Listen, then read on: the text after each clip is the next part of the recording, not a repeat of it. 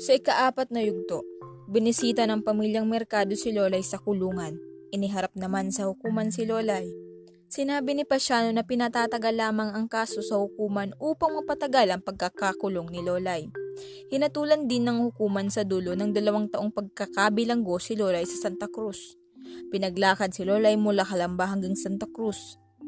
Sa kanyang pag-aaral sa Ateneo ay nagpakita siya ng katalinuhan at kahusayan sa sining. Nagpresenta naman ng sayaw si Josepa sa harap ng Gobernador General at dahil natuwa ang Gobernador General sa kanyang pagsayaw ay pinalaya nito si Doña Lolay.